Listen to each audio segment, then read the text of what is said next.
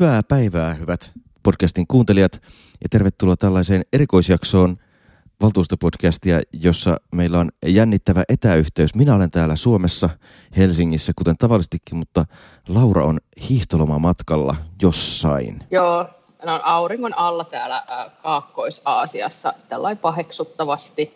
Myönnän äh, lentäneeni aurinkolomalle, mutta ehkä olen ollut sen tarpeessa. Olet ollut sen tarpeessa ehdottomasti ja äänityksen laatu siis on pikkaisen erilainen kuin tavallisesti tästä etäyhteydestä johtuen. Mutta mennään sitten vaan suoraan valtuuston listalle. Tämä on nyt taas tällainen sit erilainen kokous. Lähdetään käyntiin. Niin, viime, hei nyt, hei, mutta hei onnitellaan ennen itse ensiksi itseämme. Mistä? Me osattiin ennustaa täydellisesti se viime kokouksen kuulu. Aivan, joo. Eipä käsitelty, eipä käsitelty mitään muuta kuin Gardinia ja sitten tätä terveysasemakeskustelua. Juuri näin. Ja ajat, ajat, Ei mitään muita aloitteita ehditty käsitellä. ja ajatkin meni suurin piirtein Siihen meni oikein. se viisi tuntia. Kyllä. Niin, niin. Että hyvä me. Hyvä me. Tunnemme, tunnemme toverimme. Uh, Mutta täällä kokouksessa on hei kyselytunti ensimmäisenä. Ja uh, jos en ihan villisti veikkaa väärin, niin mä oon ihan varma, että tuosta koronaviruksen torjunnasta aivan varmasti keskustellaan. Mutta voi olla, että mä oon ihan väärässä. Ja sehän selviää itse asiassa tiistai-aamuna silloin, kun ne julkaistaan ne kysely, kyselytuntikysymykset. Näin se taitaa olla, kun ne maanantai-iltapäivänä pitää toimittaa, toimittaa nykyisin ne kysymykset. Ja koronahan onkin hyvä kysymys sinällään, että sitä varmasti joku kaupungissa seuraa. No joo, siis ja, et, et, et sinänsä on vähän seurannut kummastellen näitä Italian uutisia, että siellä on jo aika monet paikat ihan totaalisen karanteenissa, ja siis Italian, ei vain Kiinan. Mutta sitten on tota, niin, ää, ää, ensimmäinen listalista asiaan oikeastaan 2019 talousarvion toteutumattomat sitovat toiminnan tavoitteet, ja näähän on aina sitten niitä tavoitteita, jotka on määritetty sitoviksi talousarviossa. Esimerkiksi liikennelaitoksen osalta siellä on jotain asiakastyytyväisyyslukuja, ja jos ne ei toteudu, niin sitten niihin ei päästä. Mm. Ja, ja tota, nämä tuodaan sitten aina valtuustolle tiedoksi, ja sitten valtuusto voisi joskus miettiä, että onko nämä sitten ollut oikeita nämä sitovat tavoitteet, ja pitäisikö seuraavalle vuodelle asettaa sitten vähän erilaisia sitovia tavoitteita. Kyllä, ja sitten tässä on tosiaan vähän huvittavaahan tässä on juuri se, että eihän näille tässä valtuuston kokouksen yhteydessä mitenkään määrättömän paljon voi tehdä eikä tehdä. Että täällä on esimerkiksi tällainen tavoite sosiaali- ja to- terveystoimialalla. Palvelumme ovat lähellä kaupunkilaisia ja helposti saatavissa. Kaksi tavoitteen viidestä mittarista ja toteutumatta. Sitten vaan kerrotaan, että miten T3-ajat ei ole kehittynyt ja sitten todetaan, että kyllä kaikkea varmaan kehitetään ja mennään sitten valtuusto päättää ja menee eteenpäin. Mutta tavallaan valtuustohan oikeastaan edellisessä kokouksessa vähän reagoi tuohon T3-aikojen parantamiseen. Mutta ei, ei, ei aloiteta uudestaan tätä ää, ulkoistetaanko terveysasemia keskustelua. Ei. Ei. No sitten täällä on asia seitsemän, on käyttötalouden eräät määrärahat ja niiden siirtäminen. Ja tota, tässä on muun muassa palkkakehityssuunnitelmasta kysettä ja, ja, ja mä otin tyytyväisyydellä vastaan sen, että nyt on tarkoitus toteuttaa tämmöinen englanninkielisten palveluiden kehittämisohjelma. Ja sehän on tietysti osa tätä kansainvälistymistä ja Helsinki haluaa olla kansainvälinen kaupunki ja, ja pormestarihan silloin strategiayhteydessä uhosi ainakin kovaan ääneen, että me tullaan kaksinkertaistamaan englanninkielisen opetuksen tarjonta ja päiväkotien määrä. Mutta että palvelun muotoilussa on tähän saakka ollut kyllä aika paljon tekemistä näiden palveluiden osalta, että nyt taas otan itseni esimerkiksi, mutta huomasin, kun vuosi sitten ilmoitin nuorempaa lasta esiopetukseen, niin meillähän tuli hieno semmoinen painettu kirje kotiin, että tervetuloa esiopetukseen, joka oli toisella puolella suomeksi ja toisella puolella ruotsiksi. Ja sitten siellä oli muistaakseni sen suomenkielisen puolen alalaidassa semmoinen pieni lause, että For information in English, go to www.hell.fi. Niin tota, ei sitä, jos kotiin tulee tuommoinen kirje ja et osaa suomea etkä ruotsia sanaakaan, niin välttämättä ihan, sit, ihan joka ikistä riviä sieltä lue, että toivottavasti nyt sitten oikeasti kehitetään paitsi niitä verkkopalveluita, mutta myös sitten, myös sitten ihan kunnollista neuvontaa. Ja tästä mä oon saanut jonkun verran palautetta, että iltapäiväkerhotoiminnasta on tosi haastavasti tarjoilla englanniksi, englanniksi mitään viestintää, että siinäkin on semmoinen kehittämisen kohta. Mutta Joo. ei toki koske siis vaan kaskon palveluita tämä englanninkielisten palveluiden kehittämisohjelma. Joo. Sitten täällä on, erään kumppanuussopimukseen perustuvan tapahtuman määräraha, joka on siis käytännössä kiinalainen uusi vuosi, joka siirretään kulttuurikeskuksesta, missä se on ollut kulttuuritoimialalla järjestämisvastuulla, niin se siirretään tälle tavallaan yhä aika tuoreelle tapahtumasäätiölle. Ja se on varmaan niin kuin parempi paikka tuollaisille tapahtumille olla. Joten tämä on erittäin fiksu siirto. Kyllä, näin on. Mutta tota, tämäkin on aika tekniikkaa ja tuskin tästä sen enempää nyt sitten valtuustossa puhutaan. Juurikin näin. Mutta sitten on pieni kaava-asia. Hermannin rantatien asemakaava ja asemakaavan muutos. Ja tämähän saattaa vähän herättää keskustelua sen vuoksi, että tässä ää, mainitaan myös tämä kuuluisa tunneli. Aa, tunnelia rakastan, niin, tiedätte. Niin. Tunnelia Laura on varmastikin ollut kannattamassa, mutta käytännössä tämä kaava on nyt kiireellisenä ja tällä, tällaisena menee eteenpäin, koska tota, tämä mahdollistaa erityisesti sen raitiotien rakentamisen sille alueelle. Joo.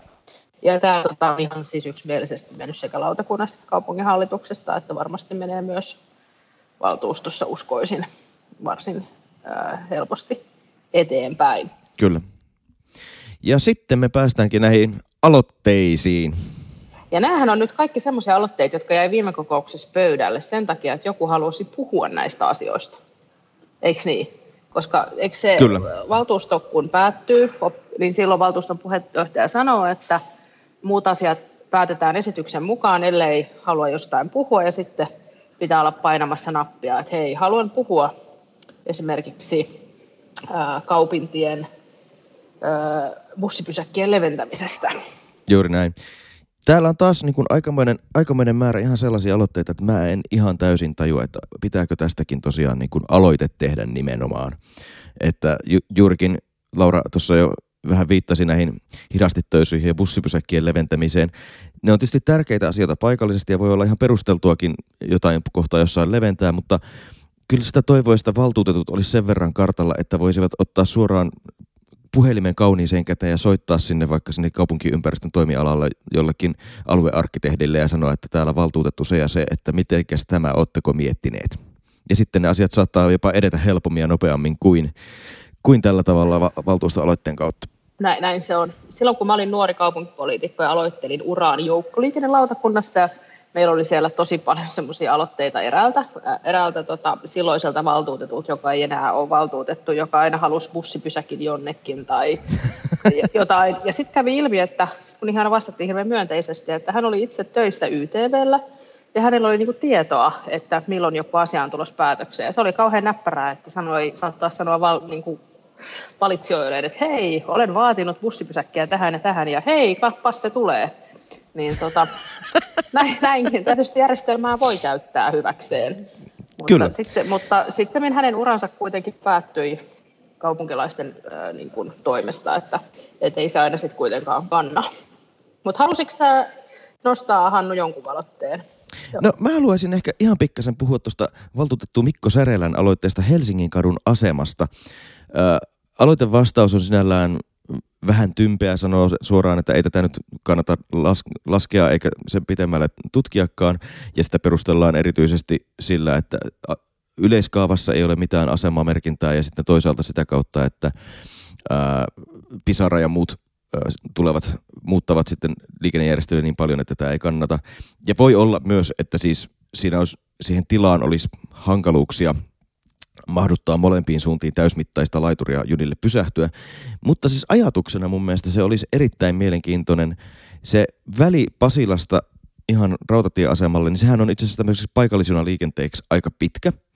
Että siihen tavallaan noin niin kuin, ää, liikenteellisesti siihen voisi laittaa yhden pysäkin väliin.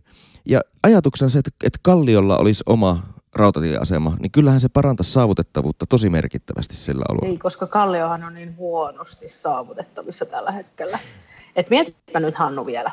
Tota, mä on, tätä, tämä putkahtelee silloin tällöin esiin ja varmaan ennen kaikkea siksi, että eihän se itse asiassa matkallisesti se niin kuin kilometrillisesti ajateltuna se Pasila rautatieaseman välihän ei ole pitkä, mutta se on tietysti ajallisesti, koska ne junat seisoo siinä, koska meillä on liian vähän kapasiteettia siinä ratapihalla. Ja senkin takia se Pisara oikeasti, kyllä me, meidän on pakko joku sen tyyppinen ratkaisu tehdä.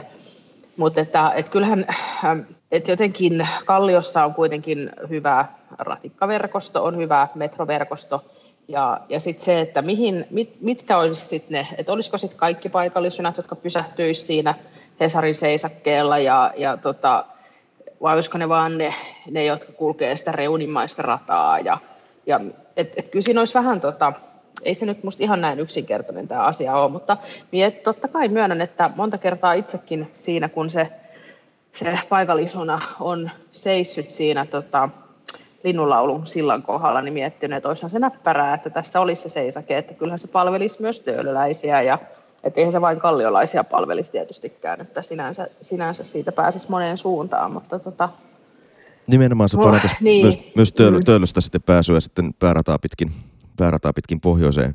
Mutta siis ehkä mä, mä olisin ehkä halunnut samalla tavalla kuin vihreä ryhmä kaupunginhallituksessa äänestytti tätä asiaa. Mun mielestä tätä olisi ehkä pitänyt pikkasen skenaarioida, vähän laskeskella lisää, että, että olisiko siinä niin kuin todellisia hyötyjä. Koska jos siinä on todellisia hyötyjä, niin sitä, siihen saattaisi, saattaisi saada niin kuin kohtuullisen pienillä kustannuksilla ihan, ihan merkittävän lisää, mutta nyt ei sitten selvitetä ja mennään eteenpäin. Niin, niin. Mutta katsotaan tietysti, totta kai voi olla, että valtuusto sitten päättää toisin. Tästä on aika, no KH-äänestys mm. oli aika reipas, mutta itse asiassa lautakunnassa tästä äänestettiin 6-7, että ihan tiukasti. Ahaa. Ahaa. No mutta, no, mutta ahaa. Val- valmistaudutaan suureen taisteluun. Niin. Helsingin kadun aseman taistelu. Niin, aivan. No mä tota itse, itse haluan nostaa tämmöisen aloitteen, jota itse asiassa mä oon ollut tekemässä Jenni Pajusen kanssa, eli liittyen koulujen hävikkiruoan tarjoamiseen nuorisotiloissa. Ja me tehtiin tämä Jennin kanssa syksyllä ja ajatuksena, se oli itse silloin oli hävikkiruokaviikko, niin se oli, niin sopi siihen aiheeseen tämä, mutta ajatuksena oli siis se, että kun kouluissa jää hävikkiruokaa, tietysti siinäkin on kehitetty aika paljon, että, että ne määrät on nykyään pienempiä, mutta että, että voitaisiin tarjota sitä maksutta koulujen lähellä sijaitsevissa nuorisotiloissa tai itse asiassa leikkipuistoissakin, missä on, on näille alle on koulu, kouluikäisille toimintaa. Niin, tota, ja tähän on tullut onneksi positiivinen vastaus, mistä olin erittäin iloinen. Ja nuorisopalvelut selvittää tätä kokeilun käynnistämistä yhteistyössä Kaskon kanssa ja, ja tota, vielä kulttuuri- ja vapaa-aikalautakunnan arvion mukaan tämä on toteutettavissa nuorisotyön nykyisten määrärahojen puitteissa, eli tähän ei edes tarvita mitään lisärahaa. No, mutta mahtavaa. Ja tämä oli, tota, joo, ja tämä oli itse asiassa aloite, joka ylitti Maikkarin uutiskynnyksen. Ihan, he olivat poimineet että jostain kaupunginhallituksen listalta. Huomattiin Jennin kanssa, että oho, nythän tämä on päätynyt uutisiinkin. Joskus nämä aloitteet ylittää uutiskynnyksen, ei aina. Hävikkiruokahan on vähän sellainen ikuisuusaihe myös näissä aloitteissa, että selkeästi se on niin kuin useilla valtuutetuilla mielessä ja aika useinhan niihin vastataan sitten, että, että hävikkiruokaa tulee niin epäsäännöllisesti ja sen määrät on niin pienet, että tästä ei saada sitä tai tätä tai tuota hyötyä aikaiseksi ja mm. jatketaan vaan nykyisellä, nykyisellä toimintatavalla, mutta tässä nyt sitten selvästikin löytyitte. Onneksi olkoon Laura, löysitte Joo. kehityskohteen. Ja, ja sitten tietysti kun tässä just nimenomaan niin kehityskohde, sitten jos ajatellaan, että niin kuin nuorisolle siis lähinnä on koululaisia, jotka sitten viettää iltapäiviä nuorisotiloissa tai leikkipuistoja niissä puistotiloissa, niin, niin tota, et, et se ei ole mikään semmoinen, niin tämä on se päivän ainoa ateria, mistä ne usein sit, mihin nämä usein kaatuu sit nämä hävikkiruoka-aloitteet, että vaan olisi tämmöinen niin win-win kaikille. Joo. Mahtavaa.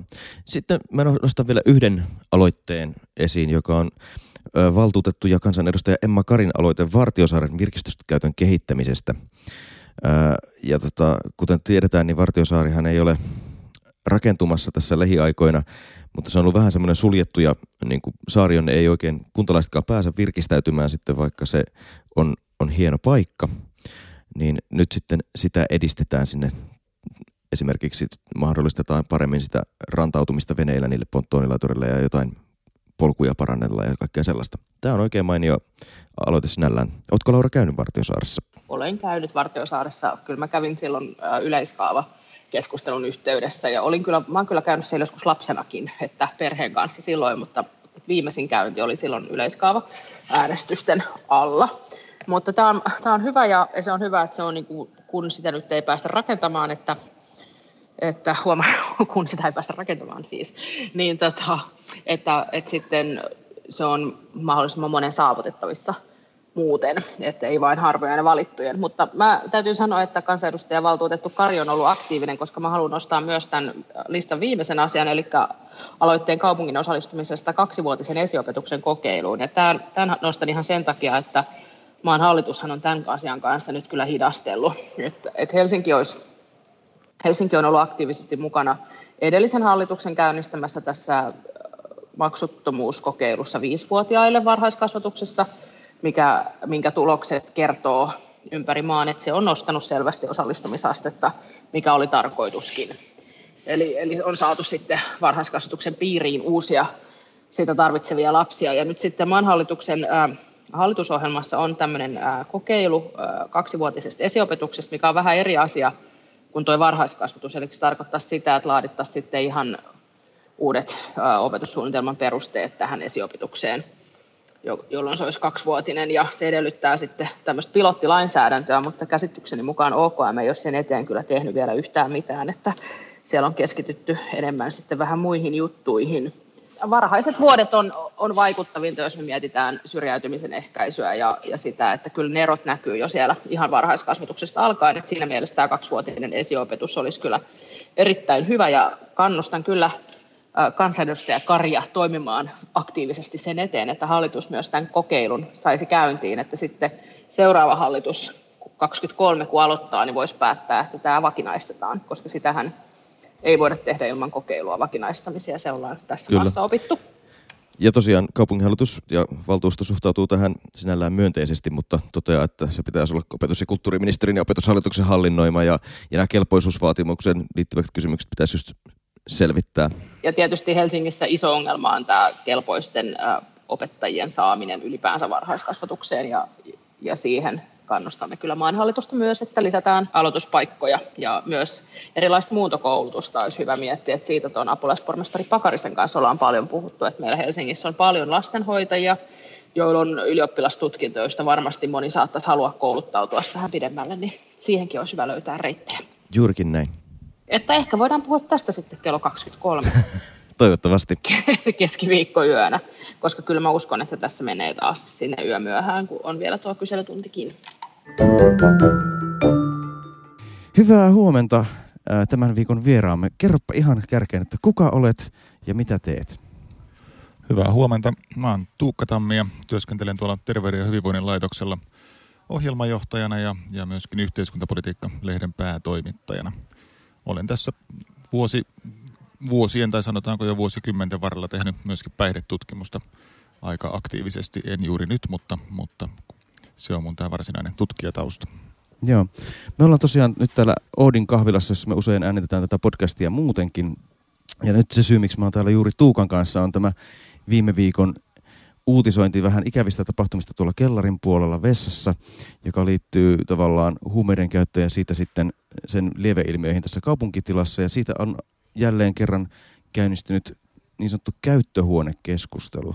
Kerrotaanpa kaikille, jotka kuuntelevat podcastit, että mikä on siis käyttöhuone? Ihan niin kuin yksinkertaisuudessaan. Mitä sillä tarkoitetaan? Joo, huumeiden käyttöhuone on kai se ihan vakiintunein korrekti termi on puhuttu myöskin pistohuoneista ja piikityshuoneista ja tällaisista. Tällaisia termejä käytetty, mutta, mutta huumeiden käyttöhuone on se, mitä on käytetty ihan tota asia, asiallisissa yhteyksissä. Se on tällainen sosiaalinen medikaalinen innovaatio 1980-luvulta Sveitsistä, jossa oli erilaista häiriötä ja harmia julkisesta huumeiden käytöstä ja myös huumeiden käyttäjien terveysongelmat ja huumekuolemat alkoi lisääntyä rajusti ja siellä kehitettiin tällainen huumeiden käyttöhuonekonsepti, jossa pystyy käyttämään sitten ää, turvallisemmin ja, ja myöskin niin, että ää, julkinen häiriö vähenee. Ketkä tästä niinku keskeisesti hyötyy? Kuka, kuka on se niinku taho, joka tästä keskeisesti hyötyy? No tämä on tämmöinen win-win-tyyppinen innovaatio, jossa usein juuri tämä niin varsinainen katalysaattori sitten loppujen lopuksi on tämä julkinen häiriö, se, että ihmiset ns. tavalliset kansalaiset haluaa häiritsevän ilmiön pois näköpiiristä ja heitä pelottamasta. Mutta sitten tämä toinen, toinen win on siinä sitten tämä huumeiden käyttäjän itsensä saama hyöty sekä terveydellisesti että sosiaalisesti. Usein kyse on siis sellaisesta huumeiden käyttäjien ihan niin kuin, ikään kuin marginaalista, joka ei ole muuten palveluiden piirissä ja muutenkin tästä yhteiskunnasta koko lailla syrjässä. Jos vielä niin kuin vedän niin kuin sellaiseen ihan niin kuin urpokonkretiaan tätä kysymystä, että missä sitten sellaisissa paikoissa, missä näitä käyttöhuoneita on, niin missä ne sitten sijaitsee? Onko ne kaupunkien keskustoissa, laitamailla? Tuodaanko ne niin kuin osaksi muita terveyspalveluja? Missä, missä ne konkreettisesti kaupunkitilassa sitten ovat? No näitä käyttöhuoneita on nykyisellään satakunta ympäri maailmaa, eniten tuolla Keski-Euroopassa ja sitten on Kanadassa ja Australiassa. Ne on toteuttamistavaltaan aika lailla erilaisia keskenään. Sijainti on tyypillisesti sellainen joku liikenteen solmukohta, jossa on paljon trafiikkia, kaikenlaisia ihmisiä, myös tietysti näitä huumeiden käyttäjiä. Se ei voi olla liian syrjässä. Toisaalta se ei voi olla ihan, ihan paraatipaikoillakaan, että sitä ei varmaan sitten tota kansalaisten enemmistö ehkä nielis, jos siinä se palvelu tulee ihan, ihan tota parhaille liikepaikoille. Joo, se, se tosiaan se Hesarin otsikko taisi olla se suurin piirtein, että, että pitäisikö Oodissa olla käyttöhuone, ja se tosiaan tuntui itse täysin absurdilta, että miksi kukaan edes otsikkotoimittaja e-, esittää tällaista, koska sehän ei, paitsi että se ei kirjaston tilasuunnitteluun oikein istu, niin se ei tosiaan ole varmaan paras paikka ihan tälle palvelullekaan. Joo, kyllä muistan silloin, kun Oodia oltiin vasta rakentamassa ja avaaminen oli tiedossa, niin kyllä sitä jo ammattipiireissä pohdittiin, että tuleeko tästä nyt uusi, uusi tällainen julkinen käyttöpaikka syrjäytyneille asunnottomille käyttäjille ja ainahan kaikki tällaiset lämpimät avoimet tilat on vetänyt sitten huono-osaisia ihmisiä puoleensa, jolta puuttuu sitten sitä lämpöä ja suojaa. Minkälaista henkilökuntaa, mitä siellä sitten tarjotaan? Onko se vain niin kuin ovi, jonka voi avata kadulta ja mennä sisään ja sitten se on niin kuin that's it vai onko siellä sitten sosiaalipalveluita? Millä tavalla se yhdistyy ja integroituu tähän kaikkeen muuhun päihdehuoltoon, mitä meillä on? Onks, ja sitten ehkä tähän samaan, että onko ne sitten muualla maailmassa, onko ne erityisesti julkisia vai onko ne kolmannen sektorin? Ja sitten jos te Suomessa lähdettäisiin, niin olisiko se luontevimmin ehkä sitten kolmas sektori vai kunta toimijana?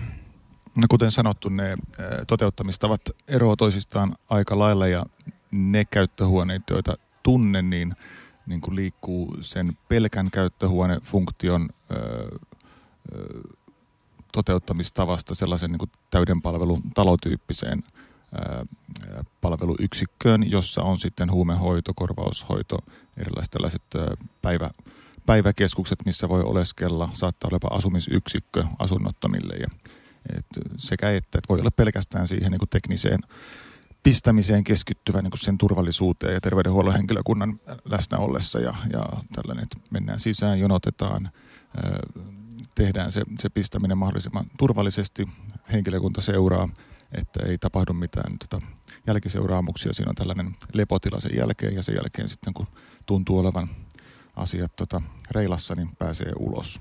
Mutta sitten voi olla tällaisia, joissa ollaan sitten pidempiä aikoja ja mennään niin kuin saman talon sisällä erilaisiin palveluihin ja oleskelutiloihin. Onko nämä aineet, mitä näissä käytetään, onko ne sitten useimmiten, onko ne ihan sitä samaa kamaa, mitä muuallakin vedettäisiin, vai onko se sitten jotenkin korvaushoito, niin kuin sitä suositaan niin kuin näissä paikoissa? Mikä se on se, mä kuselen nyt tyhmiä, koska mä en ymmärrä tästä asiasta mitään. Joo, joo, en, en, enkä minäkään tunne sitä ihan läpikohtaisin, mutta kyllä käyttöhuoneissa tyypillisesti juuri käyttäjillä on omat aineet mukana. Et erikseen on sitten esimerkiksi tällaiset aika harvinaiset heroiniklinikat, jotka on, joita on esimerkiksi Englannissa ja Sveitsissä, Alankomaissa. Hmm.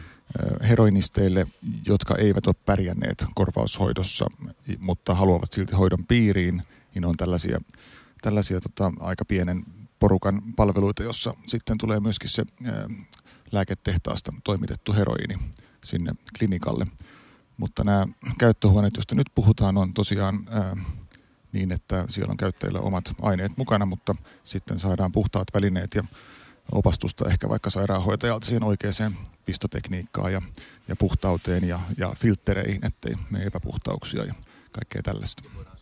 Mutta tästä me tavallaan, ehkä näistä, tästä itse aineesta me päästään siihen toiseen isoon kysymykseen, joka tuntuu olevan siellä näiden huoneiden vastustajien leirissä se suurin argumentti, eli niin sanottu laillisuuskysymys. Ja sitten jos meillä on niin kuin laittomia huumeita, niin miten me voimme yhteiskuntana sallia sitten sen, että meillä on tällaisia tiloja, joissa käytetään niin kuin ikään kuin laillisesti laittomia päihteitä. Ehkä tangentilla liittyy jotenkin, meillä on Helsingissä kuitenkin neulanvaihtopisteitä. Miten tämä neulanvaihtopistekysymys ratkaistaan niin tämmöisessä laillisuusmielessä?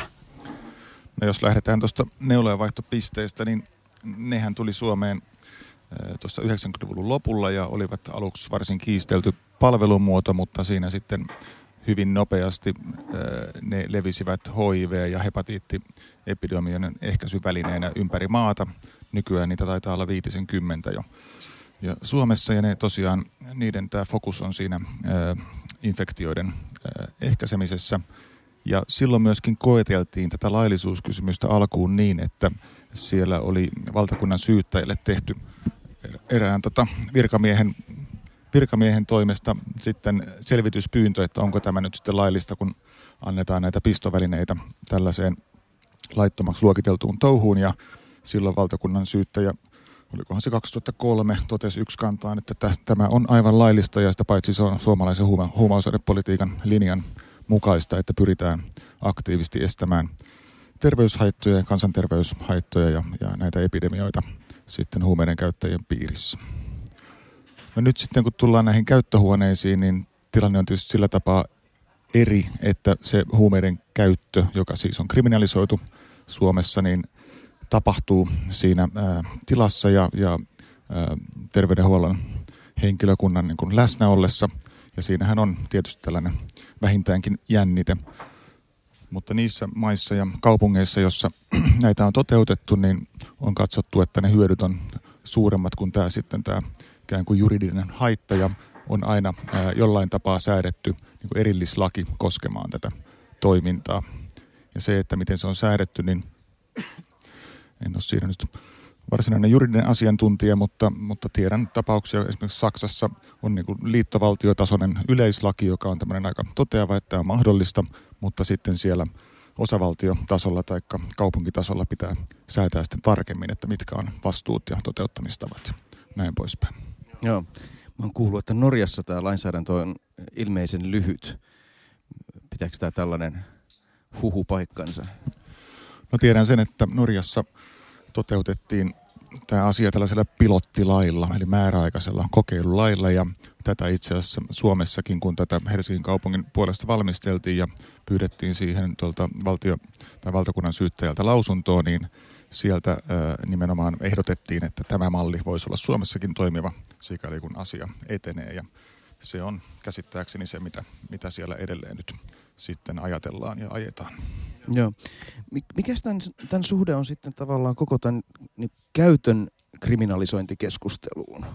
No kyllähän se on ilmeinen käytön kriminalisointikeskustelu tai dekriminalisointikeskustelu on ollut käynnissä tässä kanssa vilkkaammin parisen vuotta. Ja itsekin olen siihen osallistunut kollegani Pekka Hakkara, Hakkaraisen kanssa ja me kirjoitettiin sitten THLn blogi, oli sitten pari vuotta aika täsmälleen, jossa me nimenomaan argumentoitiin sen dekriminalisoinnin eli käytön rangaistavuuden poistamisen puolesta sosiaali- ja terveysnäkökulmasta. Se, että käyttö on kriminalisoitu eli, eli rikollista, se asettaa monenlaisia ongelmia, esteitä tämän tuota, hoidon saatavuudelle ja avun tuen antamiselle näille kaikkein huonoimmassa asemassa oleville huumeiden käyttäjille. Eli se linkki tässä tosiaan on tietysti krimina- käytön kriminalisointi on, on niin kuin laajempi kysymys, ei pelkästään tähän niin kuin yhteen käyttäjäporukkaan liittyvä, mutta heidän näkökulmastaan se on kyllä, on kyllä ongelmallinen juttu, että että siitä niin kuin riippuvuudesta myös rangaistaan rikoslain kautta. Mitä vaikutuksia, jälleen kysyn todella tyhmiä, koska tämä ei kosketa juurikaan omaa arkielämää, mitä konkreettisesti tapahtuu, millä tavalla käytöstä rangaistaan Suomessa? Onko ne sakkoja, jääkö siitä rikosrekisteriä, miten se vaikuttaa muuhun elämään? No, käytöstä rangaistaan joko huomautuksella, puhuttelulla tai sakolla – ja käytännössä usein, tai tämäkin on niin poliisin tietoja, aika usein käytetään nykyään puhuttelua tai, tai huomautusta, vai mikä se termi onkaan. Ja, ja ylipäätään käyttörikoksesta ei tule rikosrekisterimerkintää. Että se ei ole se ongelma. Mutta aina kun poliisi tekee jonkun toimenpiteen, niin siitä jää ää, poliisi niin kuin, ää, tietojärjestelmään merkintä.